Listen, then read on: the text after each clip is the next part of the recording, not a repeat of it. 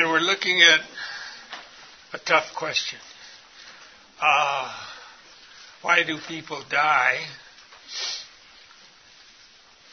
when you ask God to save them, to heal them? Uh, it's a question that we Christian health providers have to deal with because we're constantly faced with this situation in all that we do as physicians, nurses, PAs, nurse practitioners, whoever. Uh, God has given us so many promises. Why doesn't He keep them? You can't hear.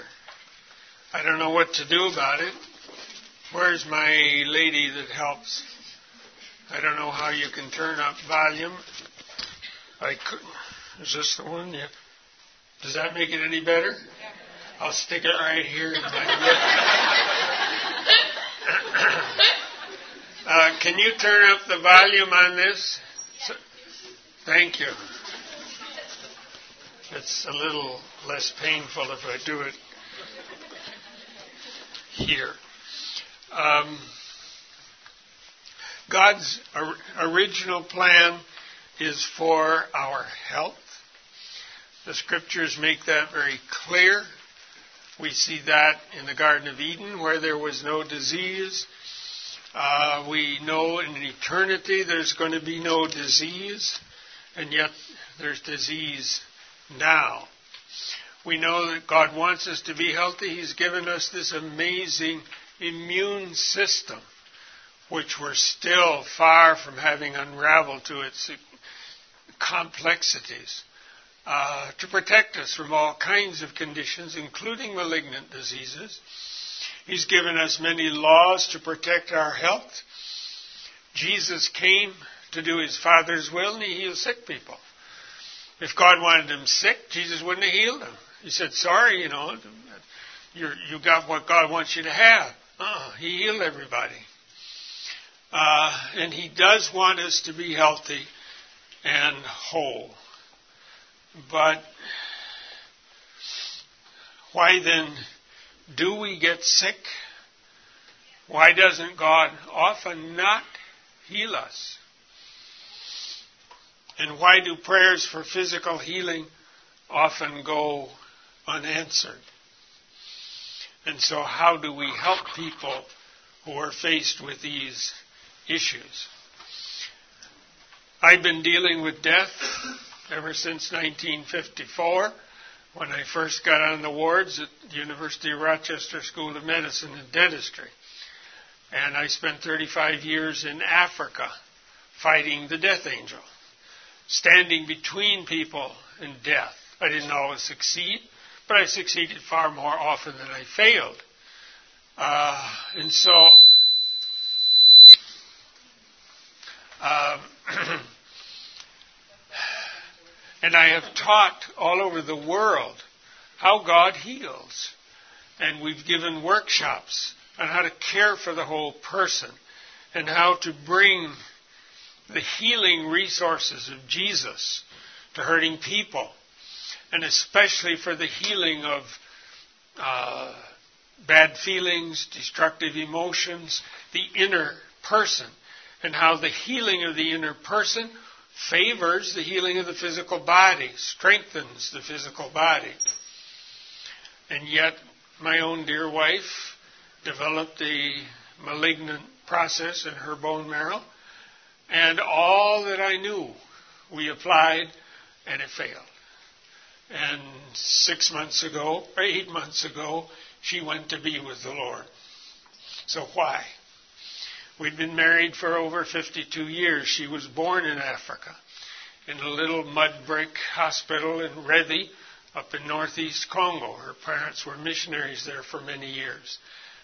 But in October of 2009, after we had observed she was bruising far more than a person should bruise, uh, her platelet count was down about 30 and a bone marrow biopsy revealed what's called myelodysplasia, which is a malignant transformation in stem cells in the bone marrow, and in her particular case, in the megakaryocytes that uh, produce platelets.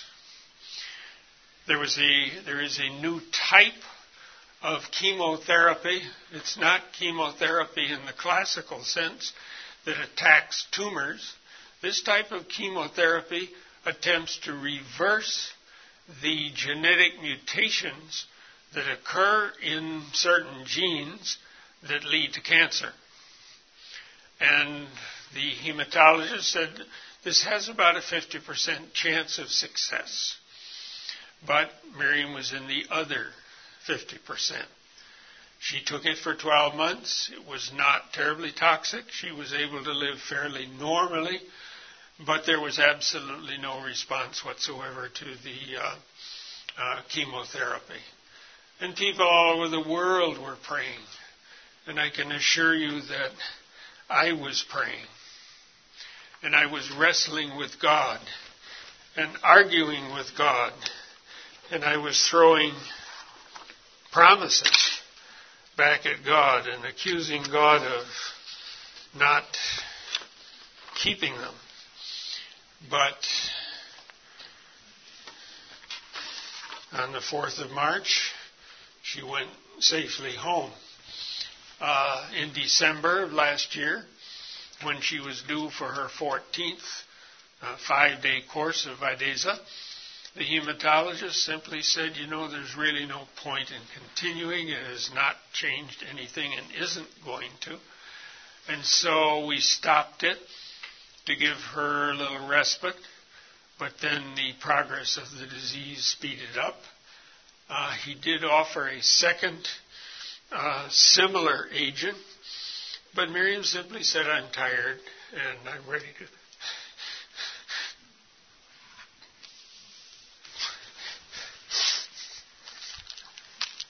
That's why I put this up here. Uh, anyway, it was on the 4th of March that she went home. Where, where was God?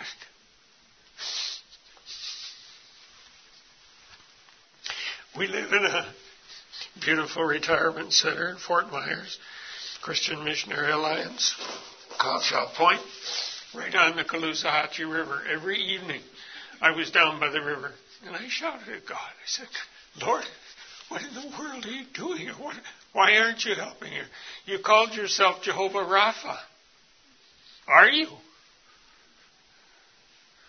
And if you are, why aren't you helping us?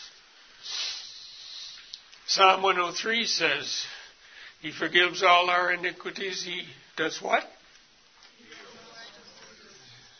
I said, Lord, you've forgiven Miriam. You've forgiven her everything she's ever had. Why aren't you healing her disease? And I had no answer. And then Jesus said, If you ask anything in my name, I will do it. I asked him a thousand times in his name. He didn't do it.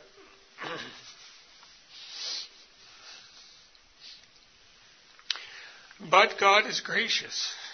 And by the way, if you get angry at God, tell him. He won't be insulted. He's too big for that. But if you get angry at God, be sure you know why, and He knows why you're angry. And quietly, He'll answer. And He has come alongside me many, many, many times and spoken to me. And so I'm just here going to share some thoughts that came from the Lord. And I'm still learning more. This is a learning curve that's very steep and actually very wonderful. Well, how did human life start? God made us in His image. You know that story. Uh, he made us to rule over parts of nature, particularly the flora and the fauna in the world. Uh, we are created male and female in His image. This means we are spiritual beings and physical beings. Now, when you stop to think about it, we are the only physical, spiritual beings in the universe. God is not physical, God is spiritual. We are physical and spiritual. Animals are not.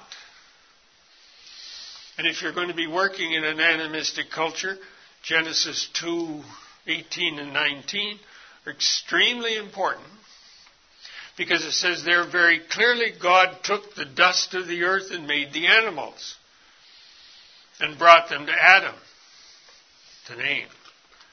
He didn't breathe his spirit into them. We're the only ones he breathed his spirit into. So God is not in nature. God is not in animals. God is in us. And of course, the equality of the genders. When God told us to rule, that means take charge of many aspects of nature. How do you take charge of anything? You first have to study it. You have to analyze it. You have to figure out what it's like, what it needs, how are we to, you know, take charge of it. That's the beginning of science. Now that's in the Bible. It's not in animistic cultures. It's not in Islam. It's not in Hinduism, Buddhism, any other culture. It's not in secular humanism. The biblical worldview is the only worldview that gives us the authority and the responsibility to take care of nature. Well, God made this wonderful garden. And there were ground rules in the Garden of Eden. They were ground rules of order, fruitfulness, responsibility, union with God, and so forth. You can read all of that. That was God's primary intention for us. Wonderful ground rules. And they were based on order, they were based on submission to God. But you know what happened. And our ancestors rebelled against the order God established, and that disrupted everything. Our relationship with God, our relationship with each other, and our relationship with our own self.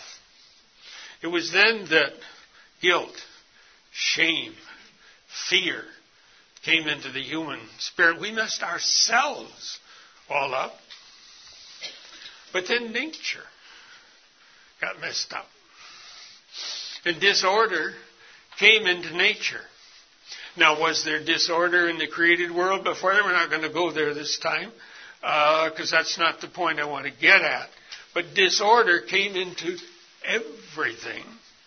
And therefore, the ground rules changed. And they changed in terms of the physical environment in which we live. They came, they changed in terms of human relationships, and they also came into our DNA. And there is disorder that happens to our DNA. And that's why we have things like cystic fibrosis and sickle cell anemia and many, many other hereditary congenital difficulties. Our oldest son and his wife, their fourth child, was formed without kidneys. Well, that was some kind of mutation in the genes that he inherited from his father and mother. Who knows where they came from? And of course, he took one gasp after birth and went straight to heaven. Well, you know, that's part of the disorder that exists in nature. And then, of course, earthquakes, the violent weather, all of those kind of things, uh, is part of the world in which we live. That fascinating verse in Genesis 3, I think it's 17, where God said to Adam, because of what you've done, the earth, the land is cursed. Now, if you're going to be working in Latin America or Haiti or Africa or wherever, or even in your church where you are now, ask people the question how does sin affect the fertility of the soil? Africans will really get into that question. And they'll have far more insights than most of us do. But think about it. How did sin create, uh, diminish the fertility of the soil and increase the, the uh, germination of weeds and thorns and thistles? I mean, what is the relationship between the land and our moral situation? Uh, quite fascinating. So the world in which we now live is a mixture of order, marvelous order, incredible precision. And if you've read quantum mechanics and cosmology and, and the, the absolutely mind blowing precision that is built into the nature of this world, it's incredible. And yet there's all this disorder. Why is there this mixture? Why do we have infections? Cancer, degenerative diseases, Alzheimer's. With a good God, why do we have Alzheimer's? And we're all susceptible to these kind of things. Being a believer gives us absolutely no immunity to any of them. We're human beings, and we live in a world where these things exist. Now, we can prevent a few of these things, but not most of them. And here's what's distressing. And you don't preach this in church easily. But prayer doesn't often alter these things. Because the ground rules of the universe, or the ground rules of the world in which we live, have changed. And there's disorder in all of this. Okay, our Western approach to these questions is dysfunctional. We are very deficient in digging into these deep, deep questions. And if you're going into medicine, or if you're in medicine, dig for the answer to this. You've got to have it. Where's God in this? And I had done a lot of that homework, even back at Colgate University as an undergrad and Rochester Medical School. These were questions in my mind, but of course they were theoretical questions. They became practical last year. Uh, we are a very reductionist culture. In medicine, we've reduced everything to the physical. In church, we've reduced everything to the spiritual. And neither works. Neither is realistic. Neither is biblical. We do medical missions or health missions. And what does that mean in the minds of most of us? It goes curative care plus evangelism. That's not the whole picture. And we've separated people into compartments the spiritual, the psychological, the physical, and we fail to see the, inter- the interactions between them and the social and so on. Well, this is just a picture. This is the biblical understanding of the person. But this is what medicine does.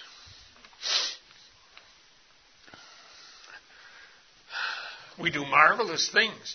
I'm extremely grateful for the incredible technology and, and, and curative things that Miriam had available to her. She had wonderful care, competent hematologist, and of course chemotherapy. And, and I've had a triple bypass myself, and I'm very, very grateful for that. But it's incomplete. This is where the church is. We're grateful for our churches and the worship here, and well, you know that story, but that's incomplete. And so what's missing? Well, you know what's missing the soul.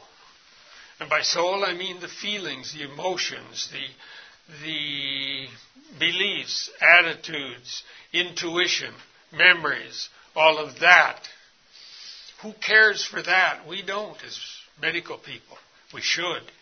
In fact, we have training programs on that. Um, I did write a book about that when we first came back to the United States in 1996. And God had taught us how to heal, care for the whole person in Congo. I shared that with my Christian medical colleagues in this country. They couldn't understand it. It was so, such a huge paradigm shift. Anyway, there's a couple copies up here if anybody wants it. And we have a DVD based course on a team approach to caring for the whole person. There's some flyers about that uh, if you're interested. Uh, but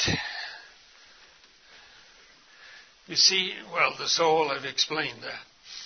So who cares for the soul? Psychology doesn't do it.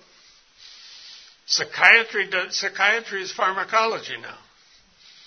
It's all reduced to the physical, the biochemical. Our churches aren't doing it. And I can tell you this with much anguish. I have talked to pastors and pastors and pastors all across this country that don't get the message. They're scared of it.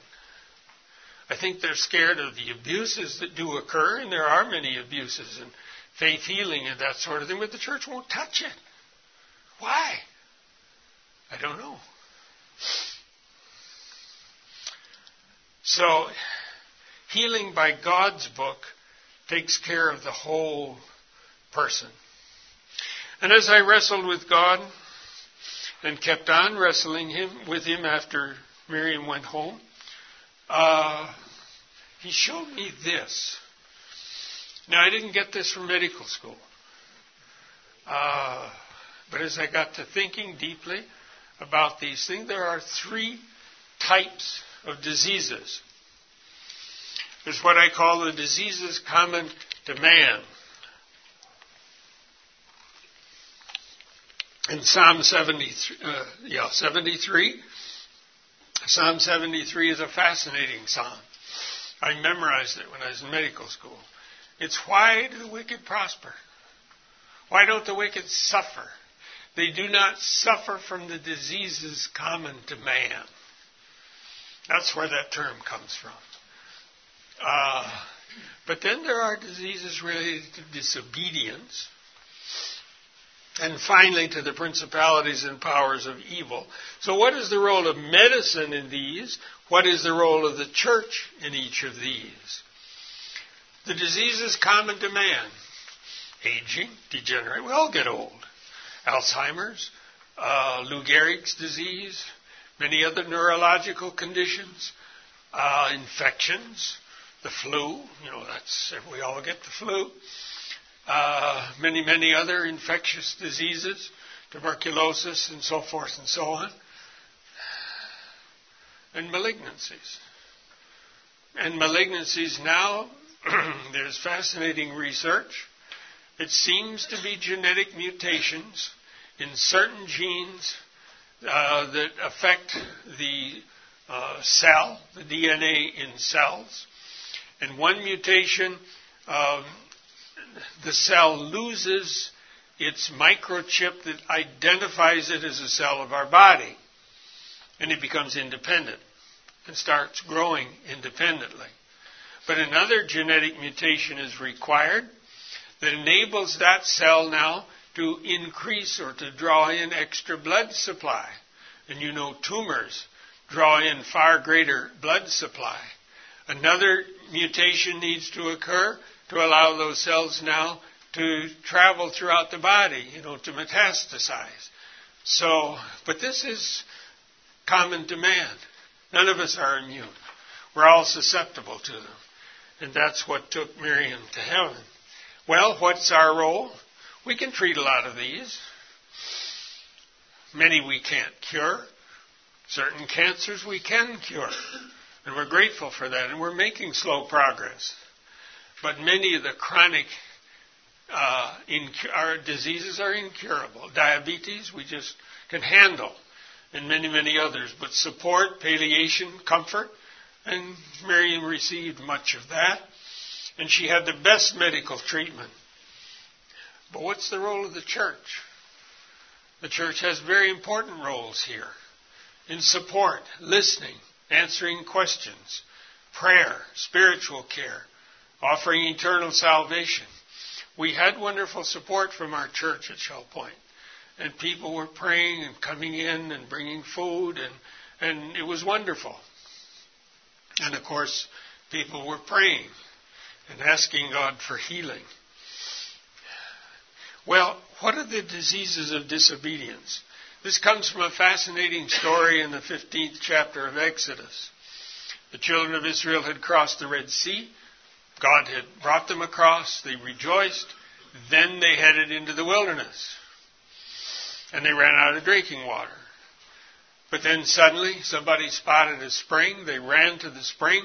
got down to the water and sipped it and, and took a swig and spit it out, they couldn't drink it. It was full of minerals, bitter minerals. That was the spring at Marah. Well, then God showed Moses a piece of wood, which Moses, when he threw it into the spring, the water became clear and they were able to drink it. but, and it's then, and this is part of that story in the same sentence, it says it was there God tested them, and there God gave them this command. If you listen carefully to the voice of the Lord your God and do what's right in his eyes, if you pay attention to his commands and keep all his decrees, I will not bring on you any of the diseases I brought on the Egyptians, for I am Jehovah Rapha, the God who heals you. If you obey, if you don't, you'll suffer the diseases of the Egyptians. Well, that was referring to where they had just come from. Basically, God was saying, if you disobey, you're subject to all kinds of illnesses. Well, what are those? I think you know them well. Diseases due to lifestyle. And if some of you are practicing physicians, I could ask you what percentage of the people that come to your office are basically suffering from stress related illnesses, uh, behavioral illnesses, lifestyle illnesses. You'd probably say anywhere from 60 to 80 percent. And this is true. Uh, diseases coming from abuse and the immoral behavior of others. Miriam and I went over this carefully. There was absolutely no question in our mind. She didn't have a disease of disobedience. She had one of the diseases common to man. But the majority of people whom you care for fall into this category. There, we can do things. Okay, there they are.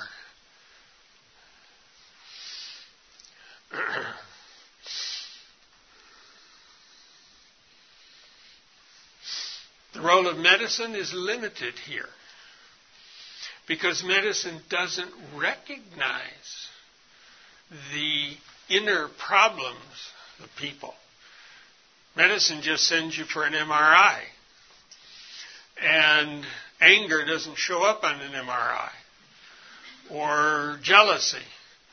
Or fear. Or guilt. Uh, and so we're limited as medical reductionist medical practitioners. Doctors do love these people because they never get well, and they just, you know, that's part of the income. But here's where the church has an amazing role to play. And this is why I'm desperate to get pastors and churches involved in we can do something to help these people. That's our the bailiwick of the church. And it's inner healing counseling, coming alongside of sick people, getting their story, hearing what's going on in their lives, discerning anger, bitterness, lack of forgiveness, guilt, shame, whatever it may be, and then helping people take these things to the Lord. And dumping them in the Lord's hands and finding peace from God. Now, write down that verse, Proverbs 14:30. It's the most powerful medical verse in the Bible. Literally. Peace of mind makes the body strong. Envy, to which you can add many, many other things, makes the body sick. Now, you won't find that in the NIV. The NIV is crazy. It says, envy rots the bones. That doesn't mean a thing to you. That's a Hebrew idiom. Why they translated literally a Hebrew idiom, I have no idea. Bones as a Hebrew idiom means the whole body. Envy rots the body. Envy makes the body, it does. And so does anger and bitterness and lack of forgiveness and all of those kinds of things. And here's where the church has a powerful role to play. Healing services, uh-uh. If it's just prayer for healing, that's, that's giving treatment without a diagnosis. But if the prayer is accompanied by counseling to find out what the real problem is, it's not enough to pray for Aunt Susie who has arthritis. Why does she have arthritis? What's going on in her life? Miriam and I spent a lot of time going through this, looking at past and her childhood and things, and we were convinced that her heart and spirit had been completely healed of whatever she might have had, and that this had nothing to do with her process. Well, the third category, spiritual diseases, you know, the demonic, these. And where does mental illness come in? People have asked me that question, and I'm embarrassed because all I can say, I don't know. Psychiatry isn't looking at this. Psychology isn't looking at this because it's beyond the parameters of their science. Somebody needs to look at it. And one evening I walked the whole perimeter of our island casting out demons for Miriam. well, by the time I got back home, the Lord said, Danny, you're wasting your time. It's not demonic. It's a cancer. But you know, demonic problems are very, very real. And the role of medicine here is nothing, because medicine doesn't even recognize the spiritual. So, here's where the church again can play a role. We need to study the scripture it needs careful training of people in counseling and in dealing with the demonic. That's a dangerous area, and neophytes shouldn't go there. But the church should be equipped. So, what were the lessons that I learned from all of this? Well, I learned that God's in charge. And I learned that I wasn't. And you know, for a kind of a hyper physician like me, that was tough. Just knowing I couldn't do anything, I was powerless. But I also learned this that God does not frequently alter the ground rules of the universe because we ask Him to. Now, does God do miracles? Yes. What is the percentage of people with cancer who have had hundreds of people praying for them where a miracle occurs? It does happen. Nobody's done any statistics. I doubt that it's anywhere near 1%, probably less. And that gives us pause. But then comes what is God's purpose in all of this? I was not in control.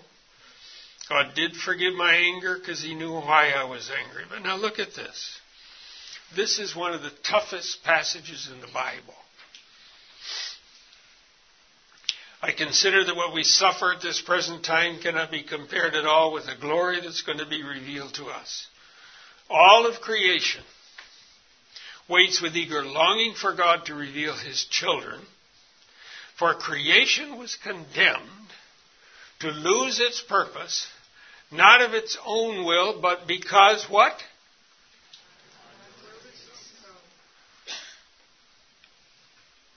That's amazing. God willed it to be so. God put cancer in the universe, in the world. God put earthquakes into the world. God's supposedly good. How come? How do you deal with that? Try that out in Sunday school next Sunday. That's what it says. That's God's Word. God willed it to be so. And yet there was the hope that creation itself would one day be set free from its bondage. Well, I won't go on to read all that. Uh, you know, we're waiting for the day when God will set our whole being free. Well, Miriam has been set free. I'm still waiting. Uh, that time will come to me and to all of, us, but it's the now that's the problem. I've been eviscerated, and it hurts. Well, why? Because God willed it to be so.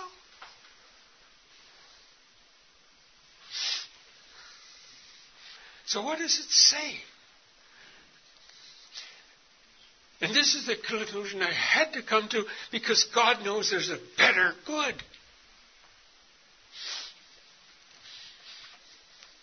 The grave is not our goal. Earthly life is temporary, and earthly life is preparation for eternity. And God is getting us ready, and through the suffering Miriam had, and her suffering was not as bad as that of many, many others, for which I'm grateful, but was preparing her for eternal service, which she's doing now. She's not a nurse in heaven. I'm not sure what she is, but they don't need nurses up there. Uh, but here's a concept that's in the scripture. Our faith is being tested by fire, like gold. Here I'm using silver. But anyway, silver in the ground is full of impurities, and it's only intense heat that can deal with them. But the refiner gets this silver ore and puts it in the crucible and heats the fire. Now, this has gone on for centuries and centuries and millennia.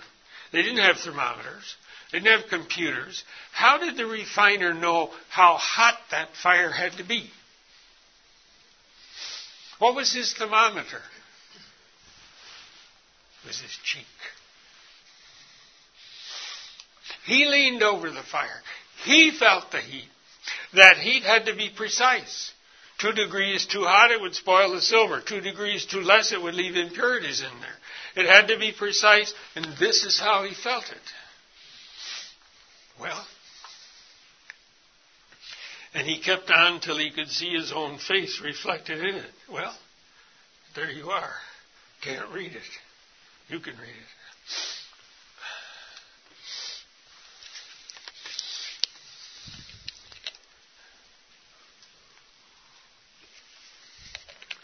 So you see, there's purpose.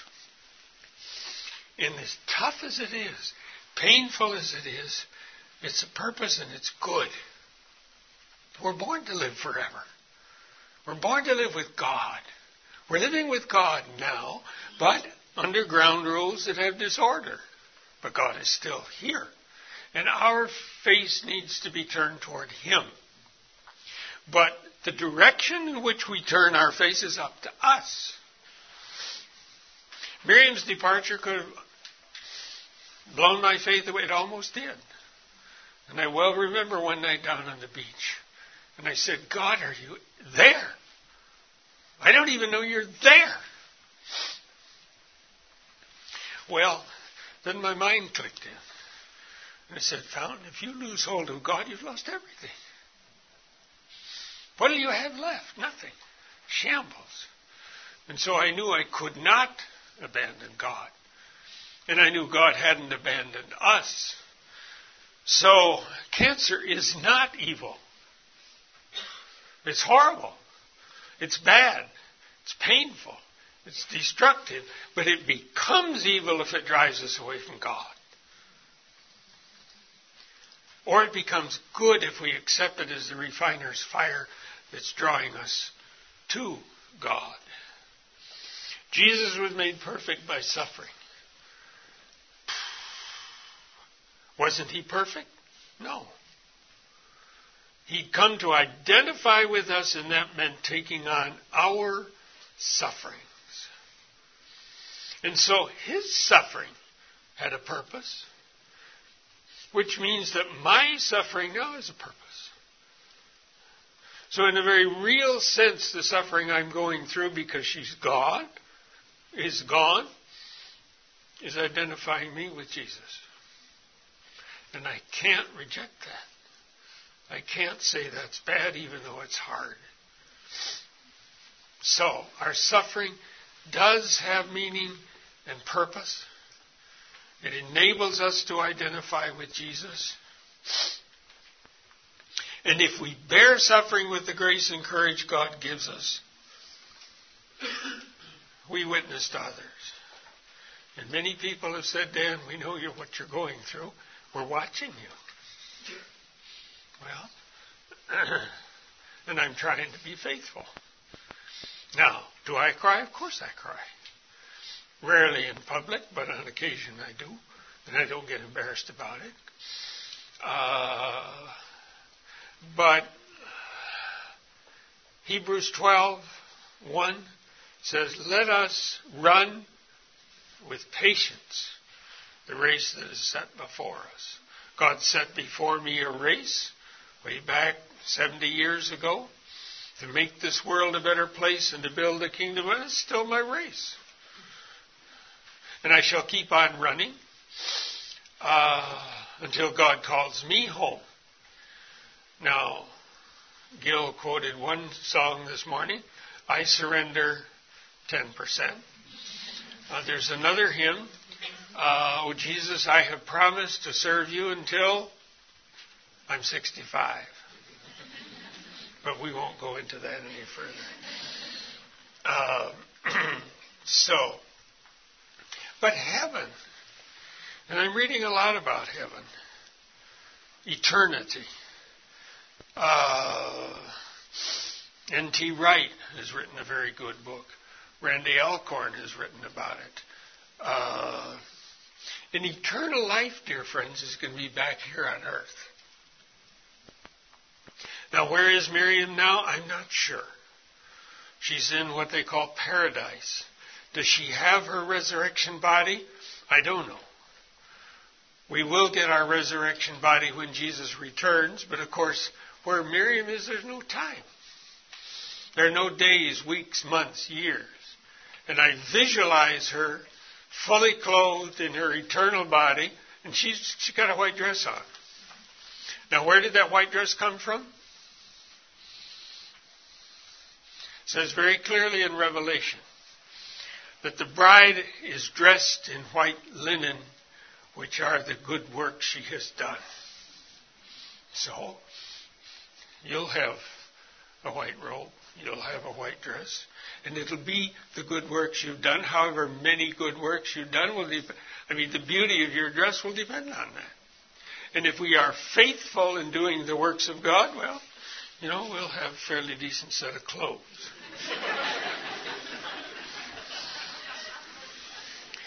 but as I worship, you know, I can visualize her. We have a wonderful music program in church, and sometimes the music gets hard. I weep. But I can see Miriam there waving her banner before the Lord. So, well, you know, that's hope.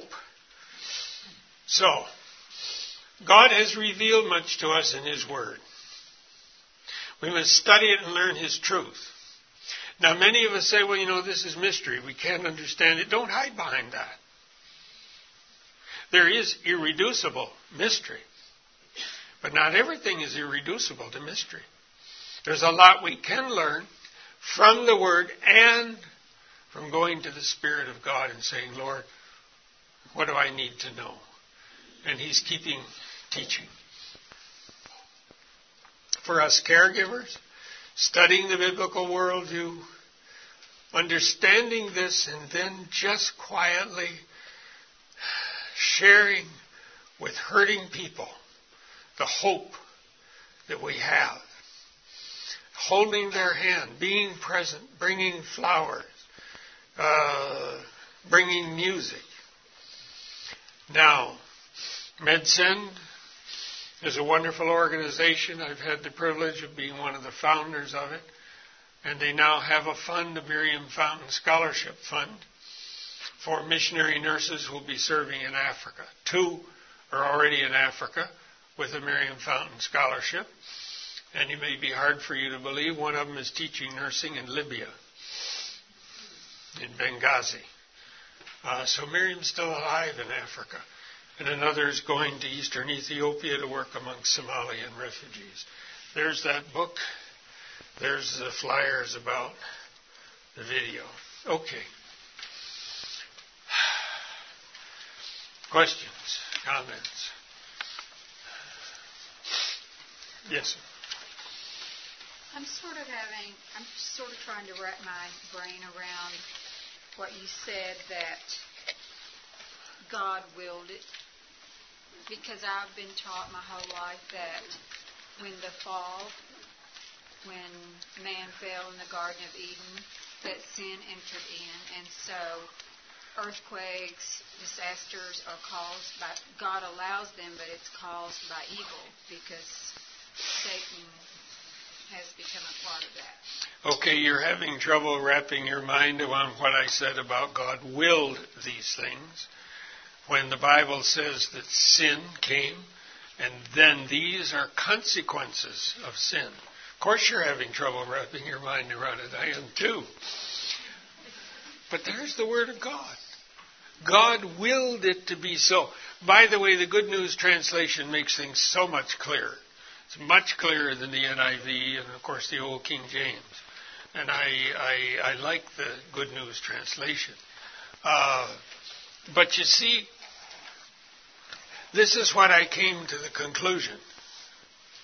God said to Adam and Eve, okay, you've chosen disorder.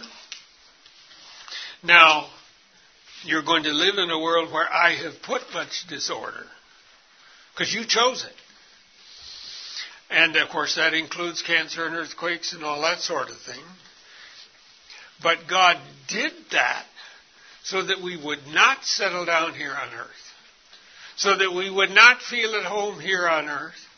So that we would feel there must be a better place, I'm headed there. And that's me. I don't want to stay here forever. Now, I enjoy a lot of wonderful things in this life, live in a beautiful place, but I don't want to stay here forever. I want to go on to eternity, knowing, of course, well, we may, Miriam and I may wind up back at Shell Point, renewed, recreated. I don't know where we'll be. No, I guess it'll be Kansas because I understand that's the, you know, the real heaven on earth. but anyway, uh, and so here you see is us, our responsibility, our choices. Here is God who affirms our choices. And God will affirm your choice of where you're going to spend eternity. God sends nobody to hell. Hell is people's choice. And they're in hell now if they have rejected God, because hell means being without God. And when they leave this life, well, they'll continue to be without God forever. That's their choice. And I'm sure God weeps. Okay? Yeah. I've struggled with this too. And uh, have Thank actually, you. So do I. Yes, sir. But I went, went through the Bible finding out where does illness come from. Yeah. Because I'd always been told, all right, illness is of the devil, hmm and the Lord hates that and wants us whole.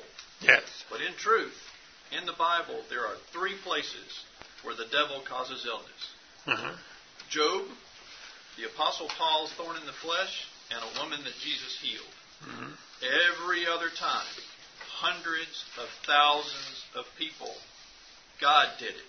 hmm God brought it with the Egyptians, hmm with the Israelites, Mhm. just oh many things over and over and over. God says in His Word, I did this, I caused that, I did this, and it is always, as you say, for a purpose.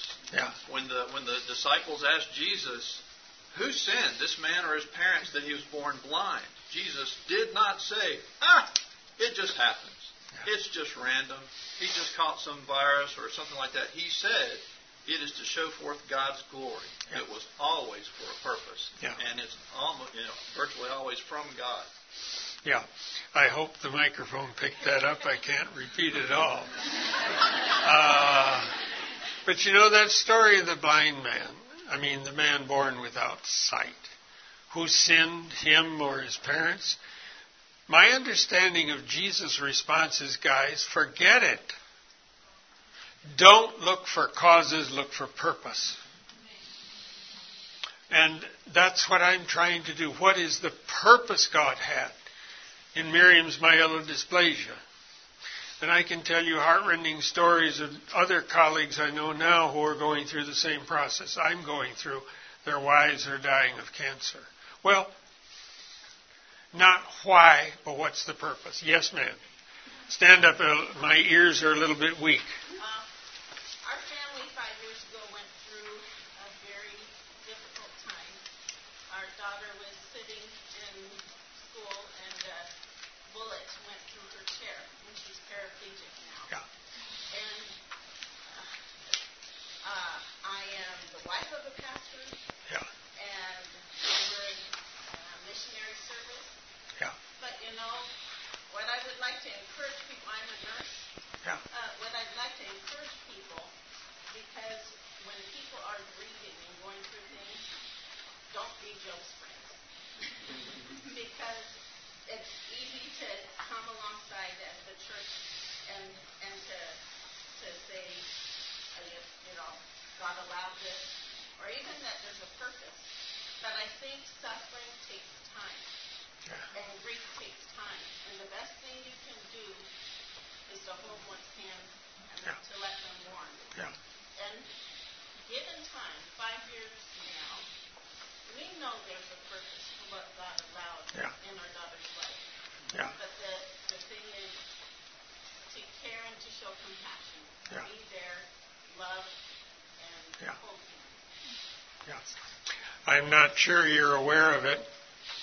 I was in Pasadena when that happened, Oh, and I was there when Terry came running out. You just called him.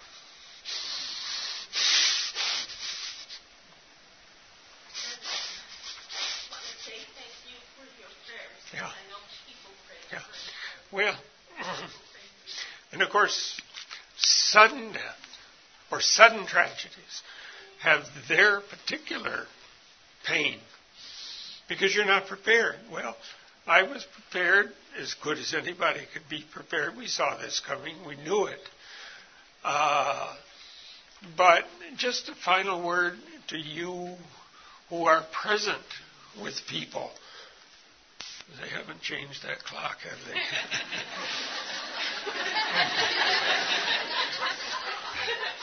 I know I'm long-winded, but you know, you break.